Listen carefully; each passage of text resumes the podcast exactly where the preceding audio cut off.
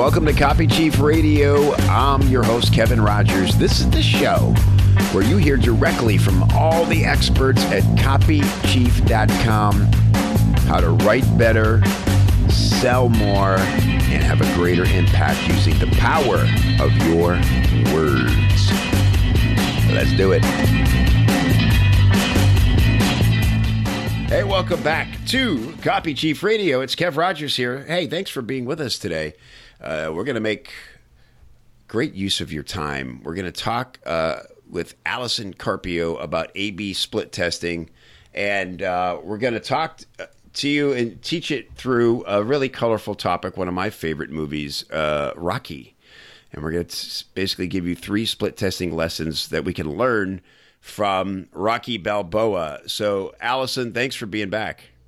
Hey, thanks. It's great to be back here. Yeah, it's going to be fun. I love your new. You, you just wrote up this great report uh, using Rocky as it's really the perfect analogy for A B split test. I wouldn't have thought that, but through your lens, it just really it's perfect. Yeah, and if you watch the Rocky movies, uh, they're on Amazon Prime right now. You'll start to realize, wow, Rocky knows a lot about split testing. cool. So, what are the uh, what are the, some of those things?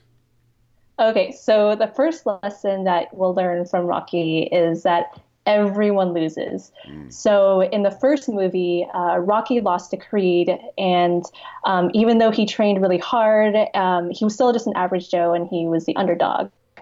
And he'll go on into the rest of the movies to beat Creed and uh, Ivan Drago and uh, Clubber, who was played by Mr. T. Yeah. And in real life, we know that Ronda Rousey got annihilated by Amanda Nunes oh, last week right. in 40 something seconds, right? Yeah. So that, that happens in real life too. Yeah, totally. And, and uh, God, you know, are you, yeah, a, are you a Rousey fan, by the way? Was that. Uh, I just happened to see it because my friend is a really big fan, mm-hmm. and I mean, I had known her history. I mean, she she knows how to um, to knock out an opponent really quickly, fast. and that was always her so, thing. Yeah, it was like under a minute many times, and it's just bizarre to see the the the script get flipped like that. Yeah, what a big upset, right? Yeah. And it's the same thing with split testing. I mean, no matter how good you are, no matter how strong your copy is, everyone loses, and it's part of the game. And um, if if you're so afraid of losing a test that you're not testing at all, uh, it's kind of like you're missing a lot of opportunity. And uh, the thing about uh, failed split tests is that if, you do it right, you're one step closer to a really big win. So each te- failed test is a learning that puts you in the right direction. Um, for example, uh, we ran a test. Uh, one of my clients uh, his product was uh, tailored to business owners, and um, that's who the messaging and the copy was for. That was a major fail. mm. So uh, we we did some digging, and we found out that the people who were purchasing this product were actually designers and people who train in a corporate setting. So if we hadn't failed, um, it's like we took that failure and turned it into a really big win very quickly. Yeah, no, that's cool. That's an important thing. It's like know your audience. And so when you get a test result back and you're like, okay, whoa, like this is a major fail, how do you determine that you just had the wrong audience altogether? Well, uh, it, it's it's a it, it all depends. So the way that I extract a learning is I usually refer back to what uh, the the test hypothesis, which we talked about in um, our first podcast together. Mm-hmm. So usually that is where we extract a learning. Um, also, just through the research, you have a lot of different um, assumptions that you want to validate through the test, and that's an easy way to extract a learning. Um, for here, uh, I interviewed a lot of people, um, and that's how I found out that a lot of them weren't actually business owners. Interesting. Yeah. So now, is that something you would normally do before a test uh, to you know make sure that you're talking to the right audience, or? Absolutely. Well, if that's what the test is about, then and you don't know who that is, right. then yes, that's something you would do ahead of time. Um, in this, uh, we we thought we already knew who that person was, and we just needed to change the lead and change um, some of the benefits that we were that we were emphasizing. So that's why it went that way. Interesting. So, was it like you had tried a few different things to reach your supposed audience, and it just wasn't working? Uh, and that's what led you to, you know, go. Like, we got to find out who we're talking to here. Well, it was also like in our hypothesis, we had estimated that we would get um, X amount of sales, and uh, it was about half of that.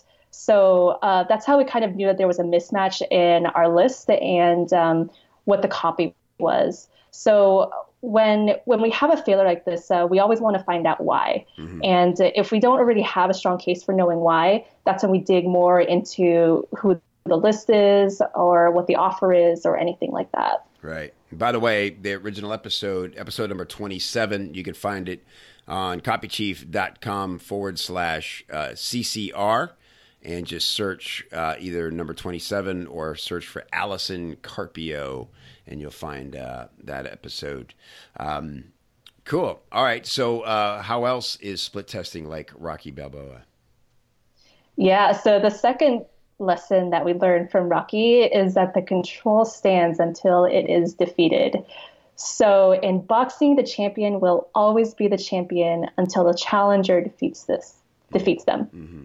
And I say this because there are so many times where if you're writing your own copy or you have a copywriter, a lot of times you'll fall in love with your new sales page or your new sales email. And it's so easy to just be proud of it, and especially if you poured a lot of resources into it.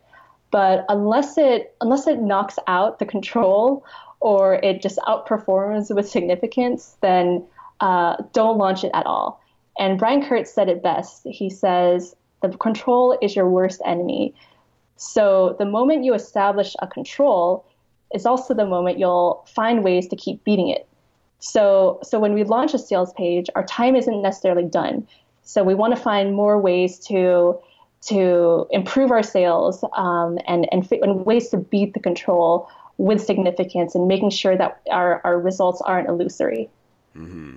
Right. So, what what are some um, what are some ways that we could test that? Yeah, so I, I, have an example of, of a losing test actually, mm. kind of building off the first lesson that everyone runs a failed test. So uh, let's talk about the failures. So uh, mm-hmm. the control for this product, and to give a little bit of background on this product, um, it's if we're talking about how much of a pain this uh, this uh, this this product is solving for the audience, mm-hmm. it's it's more of a supplement than it is a painkiller. Okay. Um, it didn't turn someone's world upside down. So for the control, right now it's just hammering home the benefits in the opening in the lead in, um, and it, it's just telling you like what it is that it's going to do for you. Now we thought that since it is more of a supplement type of product, why not use curiosity um, since it's not something that's really at the top of their mind and something that's um, causing them to be ill or uh, go through so much pain. Uh, let's lead with curiosity and uh, give it some proof of some really famous person who um, it was his or her secret to uh, doing X, Y, and Z. So we tested it out, and it turns out that the benefits opening outperformed curiosity by something like 149%, uh, 99% significance. Mm. So even though we were really, uh, really sure that the curiosity was going to outperform, and even though we liked it, we we didn't we didn't launch it because it didn't it didn't outperform. Interesting. And what do you what do you hypothesize about the results of that uh, of that test? Curiosity was just in that market. It's a competitive market, market, market, market. My my hypothesis would be that people don't have time to be teased. They just want to know how is this better than all the other promises I'm hearing. Yeah. So my hypothesis for this uh, is that it and you're very right. Um, for this particular product, it's it's really the benefits that they're going to be sold on, and they need to know that right up front, um, especially if it's not something that they're thinking about right away. Um, and this is one of those things where uh, the learning here is always going to be different for for your product, for your audience, and so forth. So that's that's why I like testing things like these because the the learning and the results are very unique and situational to the offer, to the list, and and all of that. Right. Yeah. Very cool. All right. Um, cool. What is the third third lesson that Hey Rocky, Rocky tells us about a split testing there. Yo, Adrian. Yo, Adrian. we did it. We got the control. You're really good at that. All right. So, the very last uh, lesson we'll cover today is that winning does not happen by accident. So, Rocky was the underdog and he was he was just an average Joe, but he didn't sit on the couch and just show up to the the match.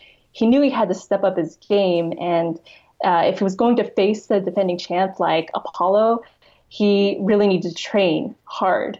He hired Mick, his trainer, and you see the montage of him running through Philadelphia mm. and squatting with logs on his back, you know, really crazy things like that. Um, and Apollo thought that he would knock out Rocky in two rounds, but Rocky, in fact, went the distance. So the same thing is very true for split testing. Um, the more evidence you have, the, the stronger your hypothesis, the stronger your copy, the higher chances um, are of winning. And the random ideas don't just come to you and end up as winners. They're, they don't come out of thin air. And a very classic example of this that I've seen myself, that I've tested, um, that other people have shared results with me is the classic HTML versus plain text email. Now, um, this one's really common, and uh, and Ben Settle in Email Players always says test it out um, and see what works for you. But here's the truth that I found when uh, when I've tested this myself and looking at other people's results. If you're doing it right, meaning you're keeping the copy the exact same, and you're just changing the design, like one has your branding and one is a plain text email, it doesn't impact sales it, it won't move the needle. Mm. The main reason why you would test this if you wanted to do it is is if you wanted to do a redesign and you wanted to make it branded and you're only testing to make sure it doesn't hurt your sales, that it doesn't break anything, not to see that it, it will it will increase your sales. Yeah, right. Interesting. So so is there a uh, value in doing a straight up HTML designed email template versus plain without changing the copy? Yeah, it's all really a personal preference. I mean, if you're if you're already set on uh, branding your email and you're and you already have the resources to design that email mm-hmm. and build it out each and every time, then you're only testing to make sure that it doesn't um, that it doesn't hurt your sales because right. it, it very well well could, but but you don't know if you don't test. Yeah, I always, but it's it, it's almost like the Trojan horse thing. It's like we we we want to slip in undetected, and we want it to feel personal. We want it to be engaged with the same way we engage with actual communication. Right? We're using conversational language, but there's I'm sure other times when you want to do some formatting. For instance, in Copy Chief, when we send out our weekly roundup, that is uh, we use this uh, uh, you know low uh, design template, but it is a template, right? And it signifies to people like, oh, this this message uh, has a purpose and it's about part of my membership. It's not just a casual message from Kev. Right, exactly. But when you're doing any um, events or offers, that's when you do the plain text, right? Right, exactly, right. Because it's like, hey, I, I, want them to feel like oh it is wants to feel as personal as possible right? It's like what are these things where people they know it's not written directly to them and it's not like you're trying to trick them with some bs subject line that says you know re colon that thing we talked about you know where people like you jerk you know i, I get this. I know your tricks rogers. Um, but uh, if you have suddenly like you know for the most part at least in our industry when when I get an email that looks like it's super templated and there's a bunch of graphics, unless I really love hearing from this person, I, I am turned off. I, I, can. It's it's like the Gary Halbert AB um, uh, uh, uh, pile thing, right? Where if the envelope is made to look like a, a, a, a corporate, there's a lot of branding on it you go, okay, I can, I can not, I can totally ignore this, and I'm not losing anything unless I know I want that store's coupon or something, right? Yes, exactly. And um, a lot of times people will will run this test and be like, oh, there's no significance. Should I just, you know, throw more people into the test to try to reach significance? And what I say is just to move on to the next text, test and um, find that big win because it isn't mm-hmm. there. And in your case, um, you already know what the use cases are for using each different kind of email, right? So it's like if you really wanted to, you can test it, but and and, and normally I say to test most things if you can, mm-hmm. but sometimes it doesn't always make sense. Hmm. Now you got me kind of thinking it would be it might be fun to brand the emails. I might I might test more HTML on just like you know, really differentiating between because sometimes I just wake up and have a personal idea to share with the list, and there's no call to action really. Um, and so that I would always use plain. But when we send out a blog post announcement or something like that, it, it might be we might be better off using more HTML. Yeah, and one thing to always look out for for those is, of course, deliverability, mm-hmm. because a lot of the times uh, branded emails have these heavy images, and sometimes that ends up in spam. Mm-hmm. So uh, rather than testing for sales, which is what we normally do, just take a look at how many people or how many of those emails are delivered versus not. So plain text is probably always going to get better deliverability than HTML. Most of the time, yes uh, from what I've seen. Mm-hmm. Um, of course, that all depends on how warm your list is, how relevant you are to that um, to that market, meaning right. they're opening and they're engaging with their lists. But right. generally speaking, yes. Yeah, you could get them maybe to whitelist you those those sorts of things. Then then you can uh, kind of have a green light to have fun with images and stuff. exactly. Very cool. Uh, love love this theme. We got Rocky. We got Mick. He's a killing machine, Rocky you got to test rock, or you're not gonna win. Okay. You're gonna eat thunder and crap lightning. And crap lightning. well, I love the thought of you sitting there uh, watching Rocky in your pajamas with your notebook out, just geeking out on A/B split testing, like you like you love to do. I love it. Great That's exactly what happened too. All right, Allison, where can I send people so they can get this awesome full report? By the way, this is just like a little hint at all the cool stuff in Alice's uh, uh, new guide, the Rocky Balboa Guide to A/B Testing for Direct Response Marketers. Where do we go get this report? It's at allisoncarpio.com. That's A L L I S O N C A R P I com. Awesome. And we will link that in the show notes at copychief.com forward slash CCR. Thanks so much for being here. Look forward to doing it again soon. Thanks so much, Kevin. Bye.